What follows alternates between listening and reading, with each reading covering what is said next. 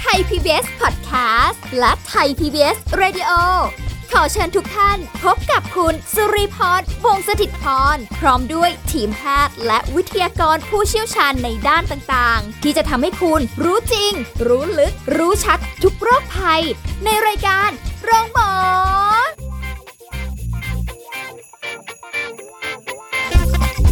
สวัสดีค่ะ คุณผู้ฟังค่ะขอต้อนรับเข้าสู่รายการโรงหมอทางไทย PBS Podcast ค่ะ วันนี้เราพบกันเช่นเคยนะคะ เราจะคุยกับผู้ช่วยศาสตราจารย์นายสัตวแพทย์ ดรธีรดิตรุ่งเรืองกิจไกร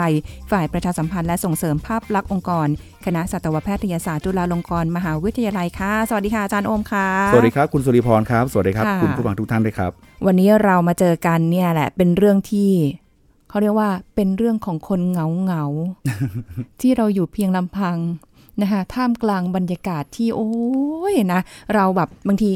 ไม่ค่อยได้เข้าสังคมเท่าไหร่ค่ะ เราก็อยากจะหาเพื่อนมาอยู่ บางทีเพื่อนจริง ๆ เราก็ไม่ว่างอย่างเงี้ยค่ะอาจารย์ เราก็เลยเอาเรื่องนี้มาว่า ถ้าเกิดเราอยู่หอพักครับอพาร์ตเมนต์คอนโดอะไรแบบเนี้ยที่มีพื้นที่จำกัดครับเราจะเลี้ยงสัตว์เลี้ยงอะไรดี เพราะว่าโหอาจารย์เราก็กลัวว่าเดี๋ยวจะไปรบกวนเพื่อนข้างห้องอะไรบ้างอะไรเงี้ย เราต้องตัดสินใจคิดยังไงคะอาจารย์ ใช่นะครับเขาเขาก็พอดีว่าถ้าพูดถึงถ้าเราอยู่ตามบ้านอะที่มีอาณาเขตมีบริเวณกว้างๆมันคงไม่มีปัญหา จะเลี้ยงสัตว์เลี้ยงตัวใหญ่ๆ สุนัขสัก 15 ตัว 20 ตัวค่ะแมวสักโหลหนึ่งโอ้นะครับก็สบายสร้างบ่อปลาที่มีปลาสักขนาด 2,000 ตัวอะไรประมาณนั้นก็คงได้ อันใช่ไหมนี้เป็นฟาร์มป่ะคะอาจารย์ แต่พอสถานการณ์ปัจจุบันเนี่ยก็อย่างที่บอกว่าว่าแต่ละคนก็มีพื้นที่มีอาณาเขตที่อยู่จำกัดค่อนข้างค่อนข้างเอ่อมีขอบเขตจำกัดนะครับค่ะหลาย ๆ คนอยู่คอนโดอพาร์ตเมนต์หอพัก ซึ่งความเหงามันไม่เข้าใครออกใครจริงจริงๆนะครับ เวลาอยู่เพราะว่าส่วนใหญ่จะอยู่กันคนเดียวอย่างเงี้ยเนอะค่ะติดต่อก็เดี๋ยวนี้ก็เกี่ยวกับโลกโซเชียลกันทั้งหมด การที่จะมีสัตว์เลี้ยงสักตัวหนึ่งสักหลายตัวมันต้องมีการคิดแล้วว่า เอ๊ะนอกจากเราจะมีเวลาให้แล้ว สถานที่มันจะเอื้ออำนวยหรือเปล่า อย่างที่อย่างที่คุณสุริพรได้ได้กล่าวนะครับค่ะทีนี้การอยู่ในเอ่อบริเวณที่รวมๆแบบนั้นเนี่ยจริง ๆ ก่อนที่จะไปถึงว่าเราอยากจะเลี้ยงอะไร สิ่งแรกที่ต้องคิดเลยว่าที่ที่นั้นอะมันมีกฎเกณฑ์ที่อนุญาตให้เราเลี้ยงสัตว์หรือเปล่าอืม ใช่ไหมใช่เพราะว่าใช่ถ้าเกิดว่าไปอยู่ในสถานที่อะหอพักหรือหรือคอนโด ที่เขาไม่อนุญาตให้ให้เลี้ยงสัตว์ค่ะแล้วเรามีความปรารถนาดีอยากเลี้ยงสัตว์ เราก็ต้องทำแบบแอบแอบๆใช่ ซึ่งมันก็ผิดกฎนะเนอะจริง ๆ แล้วเนอะถ้าไม่มีใครว่าอะไรก็คงไม่เป็นไรแต่จริงๆก็ไม่ถูกต้อง ดังนั้นเนี่ยสิ่งแรกที่ต้องพิจารณาก่อนเลยคือว่าโอเคเขาอนุญาตไหมค่ะถ้าเขาอนุญาตเสร็จปุ๊บเราเข้ามาพิจารณากันต่อเลยว่า เอ๊ะบริเวณบริเวณที่เราอยู่ขนาดนี้แล้วไลฟ์สไตล์ของเราเป็นแบบนี้ เราควรจะเลี้ยงสัตว์ชนิดไหน อาจารย์กำลังจะบอกว่าถ้าเกิดที่หอพักหรือที่เราอยู่เนี่ยเขาไม่ให้เลี้ยงเราก็จบปิดดีลนี้เลย ซึ่งไมีตามเกณฑ์เนี่ยคือคือมันก็ไม่ควรเลี้ยงแต่ว่าที่ผ่านมาก็อย่างที่บอกว่าอืมบางทีเนี่ยการการที่เขาประกาศว่าห้ามเลี้ยงสัตว์เนี่ยเอ่อโดยส่วนใหญ่แล้วเอ่อ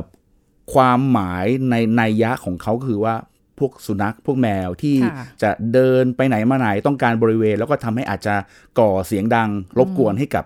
คนอื่น ๆ ที่อยู่ใกล้ ๆ ห้องกันอ๋อแต่ว่าในทางปฏิบัติจริงๆเอ่อถามว่ามันมีนัยยะที่จะห้ามหรือเปล่า มันอาจจะไม่ถึงขนาดว่าห้ามตรงนั้น แต่พอพอเขาใช้คำว่าสัตว์เลี้ยงปุ๊บเนี่ยห้ามเลี้ยงสัตว์เนี่ยเอ่อไม่ว่าจะเป็นสัตว์ตัวเล็กตัวน้อยเขาก็ถือว่าเป็นเป็นสัตว์ ถ้าเขาจะเอาเรื่องจริงๆก็มีโอกาสทำได้ มันเป็นคำที่กว้างมากใช่เลยเนาะครอบคลุมกันหมดเลย แค่เรารู้สึกว่า เอ้ยเขาห้ามเลี้ยงสัตว์ก็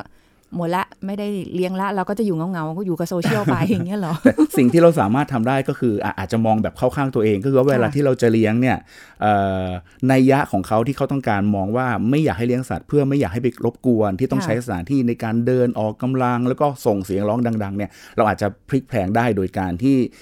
เลี้ยงสิ่งมีชีวิต ที่ไม่ได้ใช้พื้นที่ในการเลี้ยงดูมาก ๆ ไม่ต้องใช้เวลาในการพาเดินไปไหนมาไหนตลอดเวลา แล้วก็ค่ะไม่ต้องใช้เอ่อเอ่อลักษณะสภาพแวดล้อมที่จะอาจจะส่งเสียงดังที่ทำให้รบกวนชาวบ้านได้ค่ะ อันนี้ก็ต้องดูหลักเกณฑ์ดูกฎเกณฑ์ก่อนนะคะ แต่ครับถ้าเกิดผมว่าเราอยู่ในที่ที่เขาแบบว่าอ่าโอเค อนุญาตแหละ ทีเนี้ยก็ต้องมาพิจารณาอย่างที่อาจารย์องค์กำลังจะบอกว่า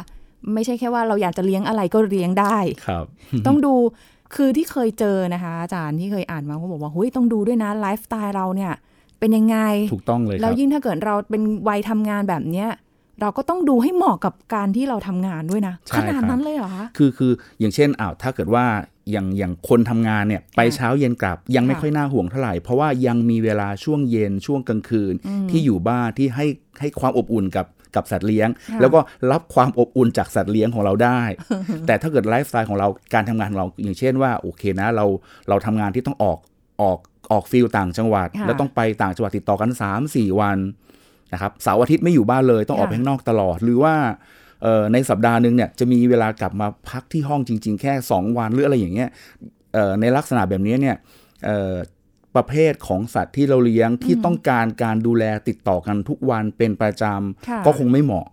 นะครับเพราะว่ายิ่งทำให้คุณภาพชีวิตของสัตว์เลี้ยงที่เราเลี้ยงเนี่ยค่ะมีปัญหาด้วยเหมือนกับเด็กที่ไม่ได้รับความอบอุ่นค่ะใช่ไหมก็กลายเป็นมีปัญหาในอนาคตต่อมาได้ จริง ๆ อันนี้เคยเคยพิสูจน์มาแล้ว เลี้ยงมาแล้วแล้วก็โอ้โห นี่ขนาดไปเช้าเย็นกลับนะคะ กลับมานี่การทำลายล้างสูงมากค่ะใช่คือคือถ้ามองไปอย่างเช่น สุนัขกับแมวเนี่ย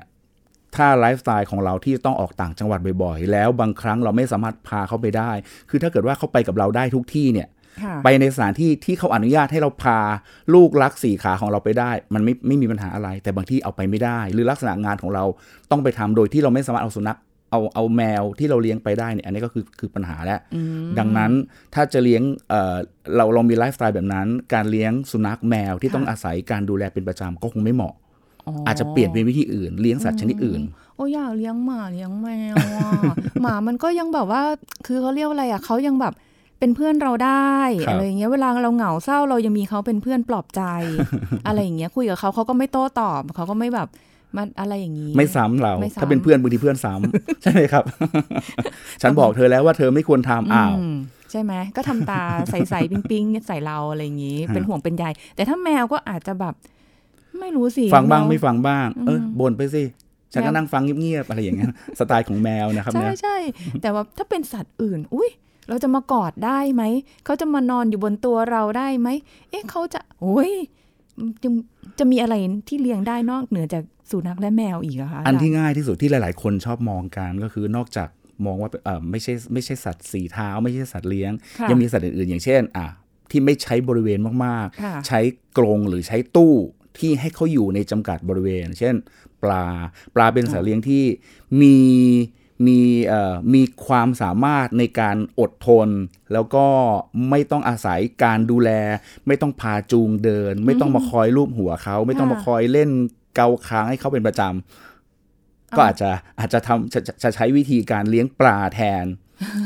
แล้วบางคนก็อาจจะแบบกลับมาถึงบ้าน ไม่มีปกติถ้าถ้ามีสุนัขก็ต้องคุยกับสุนัขค่ะอันเนี้ยเดินเข้ามาถึงปรีเข้าไปที่ตู้ปลา ก็คุยกับปลา คุยกับปลาเออปลาก็ขยับตัวให้เรารู้สึกว่ารับฟังนะ เพราะปลาไม่หนีไปไหนอยู่ในตู้ตลอด มันหนีไม่ได้ไม่ได้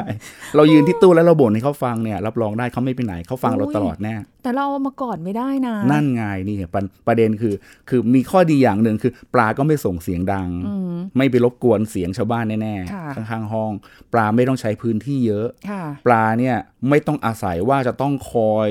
คอยพาไปจูงเดินอะไรตลอดเวลา อันนี้ก็คือเป็นข้อดีอย่างหนึ่งแต่ข้อเสียก็คือว่าเราอาจจะคลุกคลีตีโมงกับเขามาก ไม่ได้เหมือนสุนัขกับแมว อะไรก็ได้อย่าให้ไฟดับนะคะ ใช่เพราะว่านานๆเพราะว่าที่สำคัญอย่างที่อะคุณคุณคุณสุริพรพวกนี้ตรงนี้ดีมากเลย เพราะว่าการเลี้ยงปลาเนี่ยจริง ๆ ไม่ใช่มีแค่ตู้ปลา มีน้ำแล้วก็จบ แล้วก็มีปลาแล้วก็จบ แต่ว่าระบบการกรองเรื่องความสะอาด แล้วก็ออกซิเจน ปริมาณออกซิเจน เพราะว่าค่ะน้ำในตู้ปลาที่ไม่มีการไหลเวียนเนี่ยปริมาณออกซิเจนมันจะจะลดต่ำลง แล้วก็ถ้าถ้าไม่มีการมีการกรองแล้วเนี่ย ก็เขากินข้าวอาหารปลาที่เราใส่เข้าไปเขากินอาหารแล้วก็ค่ะขับถ่ายก็เวียนอยู่ในนั้น ถ้าไม่มีการกรองของเสียมันก็จะมีมากขึ้น แล้วสัตว์ก็จะได้รับสารพิษของเสียเหล่านั้นเข้าไปในร่างกาย จึงค่ะต้องมีการกรอง พอมีการกรองมีการเติมออกซิเจน ก็มีความจำเป็นที่จะต้องใช้เครื่องที่จะเติมออกซิเจน ซึ่งต้องใช้ไฟฟ้าอ่านะครับใช่พอไฟดับขึ้นมาก็ เหนื่อยหน่อย คือถ้าเป็นปลาเล็ก ๆ ปลาขนาดเล็ก แล้วก็จำนวนไม่มากไม่ค่อยเท่าไหร่ตู้ปลาขนาดเล็กไม่ค่อยน่าห่วง แต่ถ้าเป็นบ่อปลาใหญ่ ๆ อย่างเช่นค่ะบางบ้านเลี้ยงเลี้ยงอารัวนาเลี้ยงโอ้ปลาคาร์ฟตัวใหญ่ๆโอ้ค่ะเป็นการเสริมบารมีด้วย เป็นการเป็นเพื่อนเล่นด้วย เป็นการเป็นการเสริมห่วงจุ้ยของบ้านให้มีการเสียงปลาที่แบบมีชื่อดีๆ มีการไหลเวียนเอออย่างนั้นน่ะจำเป็นอย่างมากที่ต้องเรื่องไฟมีไฟสำรอง จะบอกว่าที่บ้านก็เลี้ยงนะ โอ้โห ปลาอะไรครับอโลเวน่าอะโลวาน่าที่มันตัวใหญ่ๆอะโอ้โหโอ้โหเวลามันกินทีนึงปุบปะปุบกินน่าปะกลัวน่ากลัวมากอย่าตกลงไปนะเกล็ดเราจะก็จะโดนสวยด้วยมันดูมันเป็นการเสริมบารมีของคนเลี้ยงนะครับใช่ถึงว่าเลยใช่คุณสุริพรดูดูบารมีมีบาเปล่รงปลั่มีงไหมห้าวกวงออกเออแต่ว่าก็สงสารเขาเหมือนกันนะเขาก็แบบว่าอย่างอย่างที่ที่พักอยู่เนี่ยค่ะครับเจ้าของเขาเลี้ยงปลาตู้ไว้อยู่สามตู้ เราเดินไปไหนมันก็ว่ายตามอ่า เฮ้ยเฮ้ยรู้เรื่องด้วยอะเฮ้ยปลารู้เรื่องเราเอานิ้วไปจิ้มตรงมุมนู้นมันขก็ยับว่ายไปตามหาใช่ไหมครับอะไรอย่างเงี้ยค่ะแต่ก็รู้สึกสงสารเขาอะคือคือการเลี้ยงปลาเนี่ยก็ก็ข้อข้อดีข้อเสียมันก็มีมีแตกต่างกัน เพียงแต่ว่าสิ่งที่สำคัญสิ่งที่สำคัญคือต้องเรื่องระบบความสะอาด แล้วก็เรื่องอากาศ แล้วอีกอย่างหนึ่งคือขนาดแล้วก็จำนวนต้องไม่ไม่หนาแน่นเกินไป เพราะบางครั้งบางบ้านเนี่ยเลี้ยงแล้วก็มีตู้ขนาดนี้แหละ แล้วแต่ว่า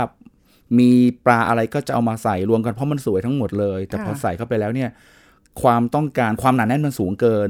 มันต้องการออกซิเจน ต้องการอากาศต้องการพื้นที่ในการในการเคลื่อนไหว มันอยู่มาก ๆเข้ามันก็อารมณ์หงุดหงิดมาคนอยู่หลายๆ คนอยู่ในห้องอะอย่างที่ทำงานอยู่หลาย ๆ คนก็มีการฟึดฟัดกันบ้างใช่ไหมครับอ๋อคืองั้นแสดงว่าขนาดที่ว่า อย่างปลาเนี่ยดูง่าน่าจะง่ายแล้วบางจริง ๆ มันก็ไม่ได้ง่ายขนาดนั้นในการแค่มองแค่ภาพแรก พื้นที่อะไรต่างๆ ก็มีความสำคัญ เพราะเพราะสัตว์เลี้ยงมีชีวิตจิตใจค่ะมีความรู้สึกมีอารมณ์โกรธเหมือนค่ะเรา เออเนอะอะอันนี้ก็ปลาไปแล้วอะที่เห็นเลี้ยงกันเยอะ ๆ แล้วที่เลี้ยงเองด้วย พวก หนูแฮมสเตอร์ค่ะ หนูแฮมสเตอร์อ่าเออจะบอกว่าหนูแฮมสเตอร์ หรือว่าสัตว์ตระกูลตระกูลฟันแทะเนี่ยก็เป็นอีกกลุ่มหนึ่งที่ค่ะสามารถเลี้ยงในที่ที่จำกัดได้ เพราะเขาไม่ต้องการเนื้อที่เยอะ หนูแฮมสเตอร์กระต่ายค่ะนะครับแต่ว่าสองกลุ่มนี้ก็จะเป็นกลุ่มสัตว์ฟันแทะเหมือนกันแต่การเลี้ยงดูต่างๆ ก็จะมีความแตกต่างกันนะครับ ไม่ว่าจะเป็นหนูแฮมสเตอร์ กระต่ายชินชิล่าเต่างู โอ้ยเดี๋ยวมีเยอะว้าย เดี๋ยวอาจจะเกินเกินเลี้เกิยงงูเข้ามานิดนิดหน่อย แล้วแต่คนชอบอะอย่างอย่างหนูแฮมสเตอร์เนี่ยเป็นสัตว์เลี้ยงเป็นสัตว์เลี้ยงลูกด้วยนมเหมือนกัน คล้ายๆกับสุนัขแมว ความรู้สึกจะได้ feel ของการสัมผัสการเอามาเล่นได้เล่นได้อ่านะครับแต่ว่าพื้นที่จะใช้พื้นที่ไม่มาก เพราะว่าส่วนใหญ่ก็จะอยู่ในกรงในกรงที่อาจจะเป็นกรงพลาสติก เป็นกล่องที่มีขนาดใหญ่ แต่ว่าสิ่งที่สำคัญคืออาจจะต้องดูว่าเพราะเพราะหนูแฮมสเตอร์เขาเป็นลักษณะที่เขาสามารถขยับ move ไปได้ ปีนได้ค่ะแทะได้กัดได้ เพราะฉะนั้นเนี่ยถ้าเกิดว่าลักษณะกรงหรือที่ที่เราอยู่ที่เราให้เขาอยู่เนี่ยมันมันมันไม่ค่อยไม่ค่อยเอ่อปลอดภัยเท่าไหร่เขามีโอกาสหลุดแล้วหายออกไป แล้วเดี๋ยวเดี๋ยวกลายเป็นว่าไปโดนแมวบ้านอื่นกิน อะไรประมาณตัวนั้นน้อยๆอยู่ด้วยฮะทีนี้พอบอกถึงหนูแฮมสเตอร์เนี่ยเออมันมีทั้งหนูหนูแฮมสเตอร์แคระแล้วก็หนูแฮมสเตอร์ซึ่งมีขนาดใหญ่เล็กแตกต่างกัน ซึ่งทั้งสองทั้งสองชนิดเนี่ยมันไม่ได้มีความเกี่ยวข้องกันเหมือนกับเออ ไม่ใช่ว่าสุนัขพันธุ์โดเบอร์แมนโดเบอร์แมนที่มีการเพาะพันธุ์เอ่อมีการคัดเลือกสายพันธุ์จนได้ขนาดเล็กเป็นพันธุ์ Miniature Pinscher สองอันนี้จะเป็นคนละคนละกลุ่มกันเลย แต่ว่าขนาดก็จะมีความแตกต่างกันค่ะทีนี้การเลือกอะการที่เราจะเลี้ยงสัตว์แต่ละชนิดสักอันหนึ่งถ้ายกตัวอย่างเช่นแฮมสเตอร์เนี่ยเขาเราต้องต้องต้องศึกษาก่อนนะว่าจริง ๆ แล้วเขาต้องการ ปัจจัยในการอยู่อะเป็นยังไงบ้าง ซึ่งซึ่งถ้าในคนเราก็มีปัจจัยสี่ใช่ไหมค่ะเครื่องนุ่งห่มอาหารที่อยู่อาศัยแล้วก็ยารักษาโรคค่ะในสัตว์เหล่านี้ก็เหมือนกันต้องการปัจจัยสีคล้ายๆกัน แต่ส่วนเครื่องนุ่งห่มที่พูดถึงเนี่ยอาจจะมองถึงเบดดิ้งพื้นที่ปูที่ให้ความอบอุ่นกับเขาเป็นเป็นพวกพวกเอ่อเลื่อยขี้เลื่อยเรื่องต่างๆที่ใช้ที่เขาใช้ปูนอนเพื่อให้ความอบอุ่นค่ะอาหารก็โอเคทั่วๆไปอย่างที่เรารู้ว่าอาหารก็มีมีทั้งอาหารเม็ดมีอาหารให้เขาแทะอะไรต่างๆ มีน้ำที่ค่ะสะอาด แล้วก็ที่อยู่ก็คือตัวกรงตัวกล่องที่จะใส่ ส่วนยารักษาโรคเนี่ยก็คงมองถึงเรื่องของของเอ่อการป้องกันการอะไรต่างๆ เหล่านั้น ซึ่งเขาก็ต้องการลักษณะปัจจัยสีเหมือนกันกับสัตว์เลี้ยงอื่นๆ แล้วก็เหมือนกับตัวเราค่ะเราคงต้องมีการเตรียมอะไรต่างโอ้โหๆแต่ว่าเป็นตัวอย่างที่ที่คนนิยมกันนอกจากสัตว์เลี้ยงประเภทปลากุ้งเครฟิชอะไรต่างๆที่เลี้ยงในตู้ หนูแฮมสเตอร์เป็นอีกอันหนึ่งที่ที่นิยมกันเพราะมีขนาดเล็กแล้วก็เลี้ยงดูได้ค่อนข้างง่ายอืมแต่เท่าที่ที่เคยได้ยินมาคือว่าหนูแฮมสเตอร์เนี่ยเขาจะนอนกลางวัน เล่นกลางคืคืนจะป่ะคะชอบเล่นจะจะสไตล์ของเขาจะชอบเล่นแล้วก็นอน จะสังเกตเลยอะตรงนี้ตรงนี้อย่างหนึ่งเลยว่าลักษณะของการของหนูแฮมสเตอร์เนี่ยวันวันหนึ่งเนี่ยนะครับนอกจากการกินแล้วเขาก็จะมีการแต่งตัว การแต่งตัวเอาหน้าไปถูถูกับอะไรบ้าง เอาขามา เลียขนมามันเลียโอ้ขนมาอะไรน่ารักต่างตรงนี้แหละนี่แหละมันมีความน่ารักแล้วคนก็จะเอาจับมาให้มาเล่นในอุ้งมือนะกอดอะไรให้เขาเกาะตัวอะไรต่างๆ เหล่านั้น ซึ่งซึ่งก็เป็นลักษณะที่เอ่อเพิ่มปฏิสัมพันธ์ของของการเลี้ยงดูการคลุกคลีการสัมผัสกันถือว่าเป็นเป็นสัมผัสบำบัด ให้เราได้อย่างหนึ่งนะครับ จริงมันต้องเลี้ยงแล้วมันต้องได้สัมผัสต้องค่ะสัมผัสเนอะเพราะเออปลาเนี่ยล้วงเข้าไปสัมผัสไม่ค่อยได้เขาก็จะเขาว่าเอาฉันไปทอดหรือเปล่า อันนี้ก็ต้องแล้วแต่คนชอบอีกแหละเนาะคุณผู้ฟังใช่ครับเพราะว่าอันนี้อาจารย์อมแนะนำให้สำหรับในกรณีที่แบบเราไม่มีพื้นที่เราต้องอยู่เฮ้ยท่ามกลางเขาเรียกอะไรนะเอ่อดอกไม้ในป่าปูนมาแล้ว เพลงเก่าๆเนาะรู้อายุเลย รู้ช่วงวัยเลย รู้เลยว่าฟังเพลงอะไรมา อ่าถ้างั้นเดี๋ยวช่วงหน้ามาคุยกันต่อ คือไม่ใช่แค่ว่าเราเลือกจะแค่นี้นะแม้กระทั่งขนาดสุนัขกับแมวอย่างเงี้ยใช่ไหมคะอาจารย์เรายังต้องเลือกให้เหมาะกับเราเลยใช่ครับไม่ได้บอกว่าเอ้ยฉันอยากเลี้ยงสุนัขกก็อะสุนัขนี่แต่ไม่ได้ดูเลยว่า อ้าวฉันไม่ค่อยได้อยู่บ้านนะ เธอเป็นสุนัขพลังเยอะ เธอต้องไปวิ่งเล่น เธถูอกต้องไปต้องครับอะไรอย่างนี้อีกนะ อุ้ยหลายอย่างเลยเนาะอาจารใช่ย์เนาะแล้วเดี๋ยวช่วงหน้าแล้วกันเนาะอาจารย์เนาะ เดี๋ยวช่วงหน้าค่ะมาคุยกันต่อค่ะ พักกันสักครู่แล้วกลับมาฟังกันต่อค่ะ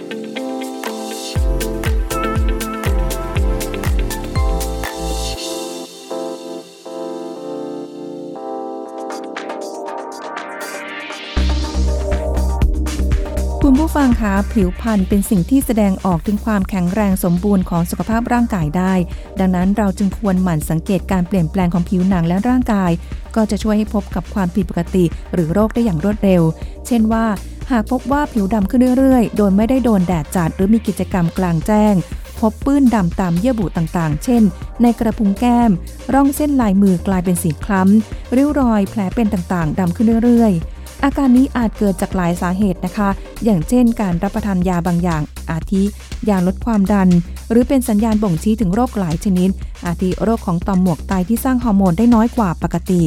หากพบผิวเหลืองขึ้นเรื่อยๆ ก็อาจจะบ่งว่ามีตับอักเสบ หรือมีการอุดตันของทางเดินน้ำดีซ่อนอยู่ ภาวะแบบนี้เรียกกันว่าดีซ่านแต่ถ้าตาขาวเปลี่ยนเป็นสีเหลืองด้วย รวมทั้งอุจจาระมีสีซีดลง ก็แนะนำให้ปรึกษาแพทย์อย่ารอช้านะคะ แต่ถ้าหากใครตัวเหลืองฝ่ามือฝ่าเท้าเหลือง แต่ตายังไม่เหลืองก็ยังไม่ต้องตกใจไปนะคะ เนื่องจากการรับประทานผลไม้สีเหลืองเช่นมะละกอฟักทองเป็นจำนวนมากๆ สารแคโรทีนในผักผลไม้เหล่านี้ จะทำให้ผิวเหลืองขึ้นได้ หากหยุดกินสีเหลืองก็จะค่อยๆ จางลงและหายไปเองได้ค่ะ ขอขอบคุณข้อมูลจากสำนักงานกองทุนสนับสนุนการสร้างเสริมสุขภาพ หรือสสส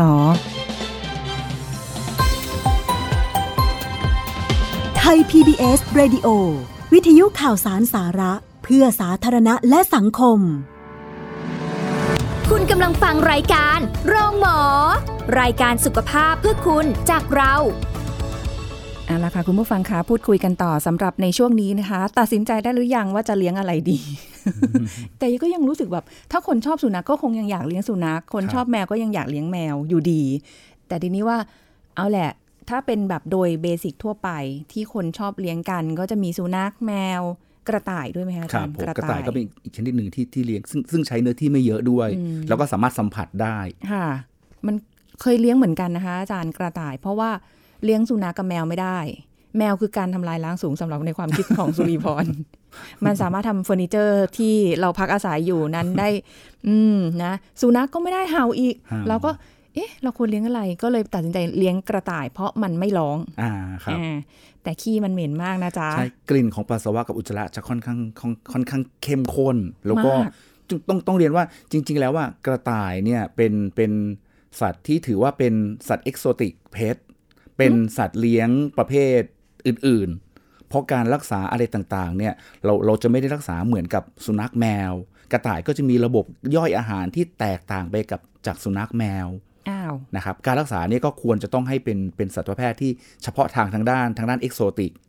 อ๋อนะครับระบบขับถ่ายการการงอกของฟัน โดยค่ะปกติฟันสุนัขเนี่ยฟันสุนัขจะเหมือนกับฟันโคนตรงที่เอ่อเวลาที่มีฟันน้ำนมเสร็จฟันแท้งอกออกมาปุ๊บพอพอฟันแท้งอกออกมาปุ๊บก็จบ ถ้าเอ่ออายุมากขึ้นฟันก็หลุดร่วงตามอายุไขตามสังขารของเขาค่ะแต่ว่าในกระต่ายในหนูแฮมสเตอร์ จะเป็นกลุ่มของสัตว์ฟันแท้ ซึ่งสัตว์ฟันแท้ที่พูดถึงเนี่ยจะสังเกตว่าเขาจะชอบต้องมีการกินอะไรที่ได้ได้งับงับงับตลอดเวลา เพราะฉะนั้นเนี่ยเพราะฟันตัวฟันหน้าของเขาเนี่ยมันสามารถเจริญยาวงอกได้ตลอดเวลาอ๋อเพราะฉะนั้นถ้าเกิดว่าสัตว์ประเภทนี้ไม่ได้กินอาหารไม่ได้ขบไม่ได้ขัดฟันข้างหน้าเหล่านั้นค่ะฟันหน้าเนี่ยจะยาวขึ้นมาเรื่อยๆ จนกระทั่งเอ่ออาจจะไป เจาะอีกฝั่งหนึ่งของของของป่าของของริมฝีปากเขาถึงได้บอกว่าการเลี้ยงสัตว์ประเภทนี้เนี่ยจะต้องอาศัยการดูแลที่แตกต่างจากสัตว์อื่นทั่วไป ไม่ได้ว่ากินอาหารเม็ดแล้วจบ แต่ต้องกินอาหารที่มีการมีมีหญ้ามีมีเอ่อมีไฟเบอร์ มีเส้นใยอาหารเพื่อให้เขาได้ได้ขัดฟันไปในตัวด้วย เดี๋ยวนี้ตามคลินิกจะสังเกตเห็นว่ามีการพากระต่ายไปพบคุณหมอเพื่อให้ตัดฟัน ตัดฟันข้างหน้าที่มันงอกยาวมากกว่าปกติ ค่ะฮะอันนี้โอ้ยแต่ตัดฟันอย่างนั้นอะฟังดูแล้วมันดูน่ากลัวใช่ใช่ไม่ได้หมายความเป็นการถอนฟัน แต่ว่าเป็นการตัดในส่วนที่มันงอกยาวขึ้นตลอดออกมาโดยที่เอ่อวงจรชีวิตการกินอาหารปกติ พฤติกรรมการกินของเขาเนี่ยค่ะมันมันเปลี่ยนแปลงเป็นในทางที่ไม่ดีทำให้มันไม่ได้มีการสบฟันตลอด ซึ่งปัญหาเนี้มันอาจจะเกิดจากการที่เจ้าของให้อาหารที่ไม่ถูกต้องค่ะนะครับเอ่อฟันที่งอกออกมาเวลาตัดออกไม่ได้เจ็บ ไม่ได้เจ็บอ๋อเพราะไม่ได้ไปถอนที่ตัวรากฟันค่ะเป็นตัวที่มันยืดออกมาเท่านั้น เหมือนกับกีบของม้าที่ต้องมีการตะไบมีการขูดออก เพราะว่าอืมกีบของม้าคือเหมือนกับเล็บที่มันมีการงอกยาวขึ้นเรื่อย ๆ ต้องมีค่ะการรับต้องมีการทำให้มันให้มันเรียบแต่งให้มันเรียบให้มันสมบูรณ์ ฟันของของกระต่ายของตัวแฮมสเตอร์ต่างๆ ก็เหมือนกันค่ะนะครับอ๋อก็อันนี้แล้วแต่อีกเหมือนกันเพราะเลี้ยงมาแล้วก็ก็โอเคอยู่นะ เลี้ยงจนแบบจากตัวน้อยๆแบบโห ตัวใหญ่มากกระต่ายไปแล้ว ใครเลี้ยงได้เลี้ยงกระต่ายได้ได้ได้ค่อนข้างแข็งแรงเนี่ยถือว่าถือว่าเก่งทีเดียวนะครับ ในมุมมองของหมอหมอจะมองว่าค่อนข้างเหรอเก่งทีเดียว เพราะว่าระระบบการกินอาหารการย่อยอาหารของกระต่ายเนี่ยจะมีปัญหาได้ง่ายมาก คือถ้าเกิดว่าอยู่กินอาหารธรรมชาติเนี่ยมีหญ้าเม็ดต่างๆ กินที่สะอาดไม่ค่อยมีปัญหาค่ะแต่ในปัจจุบันถ้าเอามาเลี้ยงกันแล้วก็ให้กินอาหารเม็ดบางบ้านให้กินแต่อาหารเม็ด ซึ่งเข้าใจว่าอาหารเม็ดนั่นแหละคืออาหารที่กระต่ายจำเป็นต้องกิน จริง ๆ แล้วอาหารเม็ด เป็นอาหารเสริม ควรจะเป็นอาหารเสริมที่จะให้กระต่ายกินอ่ากระต่ายไม่ได้กินผักตลอดแต่กระต่ายต้องกินหญ้าเป็นค่ะตัวหลัก แล้วก็มีอาหารเม็ด มีผักผลไม้เสริมให้กินฮะอ๋อโอ้โหอันนี้แสดงว่าเลี้ยงมาดีมาก แสดงว่าใช้ได้เลยนะต้องขอมันจะชื่นชม มันสามารถกระโดดขึ้นเตียงได้เลยค่ะเดี๋ยวนี้แบบว่าเก่งมาก แต่ว่าก็ไม่อยู่กับเราแล้วนะคะ นานแล้วค่ะ อายุไขเขาไม่ยาวมากด้วยฮะสิบปีอะไรอย่างเงี้ยไม่ได้ไม่ได้แบบว่าอ๋อเป็นสุนัขแบบดูดได้ถึง 20 ปีอะไรอย่างเงี้ยค่ะนะครับแล้วก็แบบ เลี้ยงไปก็เต็มที่ ทีนี้ก็มีอีกหลาย ๆ ประเภทสัตว์เลี้ยงที่เมื่อกี้อาจารย์บอกว่ามีเอกโซติกใช่ไหมครับแบบว่าสัตว์เลี้ยงอาจจะแปลก ๆ อันนั้นเดี๋ยวเอาไว้คุยกันเป็นแบบเรื่องเดียวเป็ยวนไปเลยชั่วโมงเนาะเอ exotic ไปเลย ว่ามันมีอะไรบ้างเพราะว่าครับบางคนเขาก็ชอบแนวนี้นะฮะเขาก็ฮะเลี้ยงกันแบบอย่างบางคนเลี้ยงงูครับเอ่อกิ้งตัวชินชิล่าเออตัวเดี๋ยวอีกัวน่า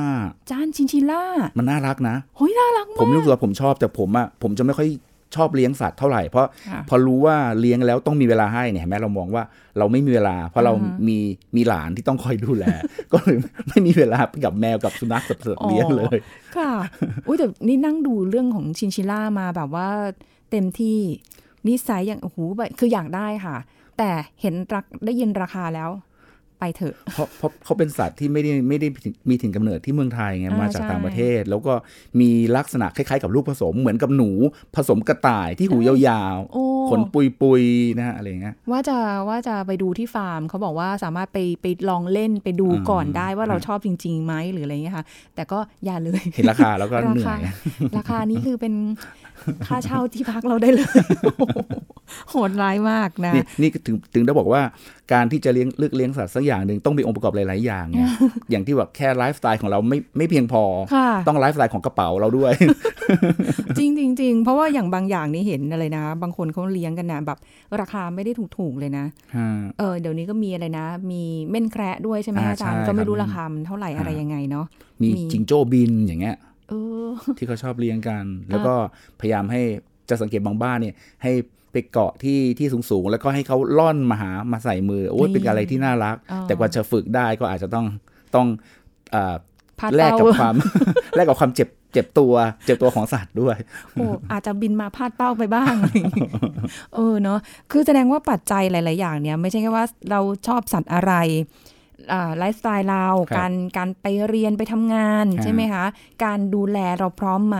ปัจจัยเรื่องเงินเรื่องเงินเพราะเขาต้องสำคัญเจ็บป่วยอะ ถูกต้องครับอืมก็ที่เขาพูดเล่นกันว่าสัตว์เลี้ยงเป็นสิ่งมีค่าค่ะมีค่าใช้จ่ายหมดเลยทุกอย่าง ซึ่งซึ่งอันนี้เป็นเรื่องจริงเลยนะเขาเอาเรื่องจริงมาให้เป็นเรื่องตลกนะเรื่องเครียดมาให้เป็นเรื่องตลก ซึ่งแต่มันมันจริงนะใช่เพราะว่านอกจากค่าค่าตัวต้องใช้คำว่าค่าตัวของเขาแล้ว มูลค่ะค่าที่เป็นทรัพย์สินของตัวเขาแล้ว ยังต้องเป็นอาหารที่ต้องดูแลตลอดตลอดว่าต่ออายุไขเขาเนี่ยยิ่งยิ่งเลี้ยงนานเท่าไหร่ก็จะมีค่าใช้จ่ายผูกพันไปเรื่อยยาวเท่านั้นค่ะค่า ปัจจัยสีของเขาเครื่องนุ่งห่มกรงที่พักอะไรต่างอืมๆรวมถึงสถานที่ซึ่งสถานที่เนี่ยมันเป็นสิ่งสำคัญมากค่ะๆในการเตรียม เพราะว่าถ้าเกิดว่าสัตว์เลี้ยงที่สามารถเคลื่อนที่เคลื่อนไหวไปเองได้ ก็เหมือนกับเด็กๆ คนหนึ่งยิ่งถ้าเกิดว่าเราอยู่ที่คอนโดที่อพาร์ตเมนต์หรือว่าที่ที่ตึกสูงๆอืมระเบียง ตรงนี้มีความสำคัญเลย ถ้าเกิดเขาหลุดออกมาจากกล่องหรือที่อยู่แล้วไปค่ะที่ระเบียง เผลอเอาไปที่ระเบียงได้ แล้วอยู่ชั้นสูงสูงๆค่ะโอ้โหอย่าให้นึกภาพตอนที่ที่ถ้าเกิดออกไปข้างนอกแล้วอ่าฮะไม่มีอะไรกั้นเลย มันดูอืมน่ากลัวมาก เพราะฉะนั้นถ้าเราจะเลี้ยงจริงๆอะสิ่งที่เราต้องเตรียมอีกอันหนึ่งที่ขาดไม่ได้เลยคือลักษณะของพื้นที่ในบ้านโดยโดยเฉพาะบริเวณระเบียงที่จัดการยังไงที่ไม่ให้มีการพลาด ถ้าเกิดในกรณีที่เขาเผลอออกไปด้านนอกค่ะก็จะไม่ตก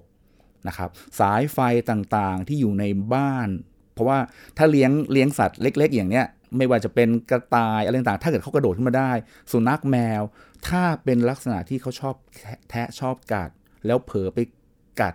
ไอตัวสายไฟเข้า แล้วมีการเสียบปลั๊กอยู่ค่ะโอ้เป็นเรื่องเลยล่ะ อืมโอ้โหเนี่ยต้องระน่าวังกลัวหลายนะอพอย่างเลี้ยงไปเนอะละ เดี๋ยวพอพอเราพอเราคุยกันเสร็จปุ๊บคนไม่เลี้ยงแหละ ไม่เลี้ยงได้เอาเอาตามที่ตัวเองไหวใช่ครับดูแลไหวเราไม่ได้บอกว่าเอ้ยมาคุยแต่ข้อเสียคือข้อดีเขาก็มีเขาก็ช่วยเป็นเพื่อนเราบำบัดจิตใจเราได้อยู่แล้วแหละอันเนี้ยเพียงแต่ว่าเราต้องระมัดสำคัญระวังต้องป้องกันนะครับใช่นะคะอะนี่ก็จริง ๆ มีรายละเอียดอีกเยอะเดี๋ยวไว้โอกาสหน้าได้คุยกันครับผมเพิ่มเติมนะคะวันนี้ก็หมดเวลาแล้วขอบคุณอาจารย์โอมค่ะขอบคุณครับ สวัสดีค่ะ สวัสดีครับผม หมดเวลาแล้วค่ะคุณผู้ฟังค่ะ พบกันใหม่ครั้งหน้ากับรายการโรงหมอทางไทย PBS Podcast ค่ะ วันนี้สุริพรลาไปก่อนสวัสดีค่ะ แชร์ พูด บอกต่อ กับรายการโรงหมอได้ทุกช่องทางออนไลน์ เว็บไซต์ www.thaipbspodcast.com แอปพลิเคชัน Thai PBS Podcast Facebook Twitter Instagram Thai PBS Podcast และฟังได้มากขึ้นกับพอดแคสต์โรงหมอ ที่ Apple, Google, Spotify, SoundCloud และ Podbean ทุกเรื่องทุกโรค บอกรายการโรงหมอ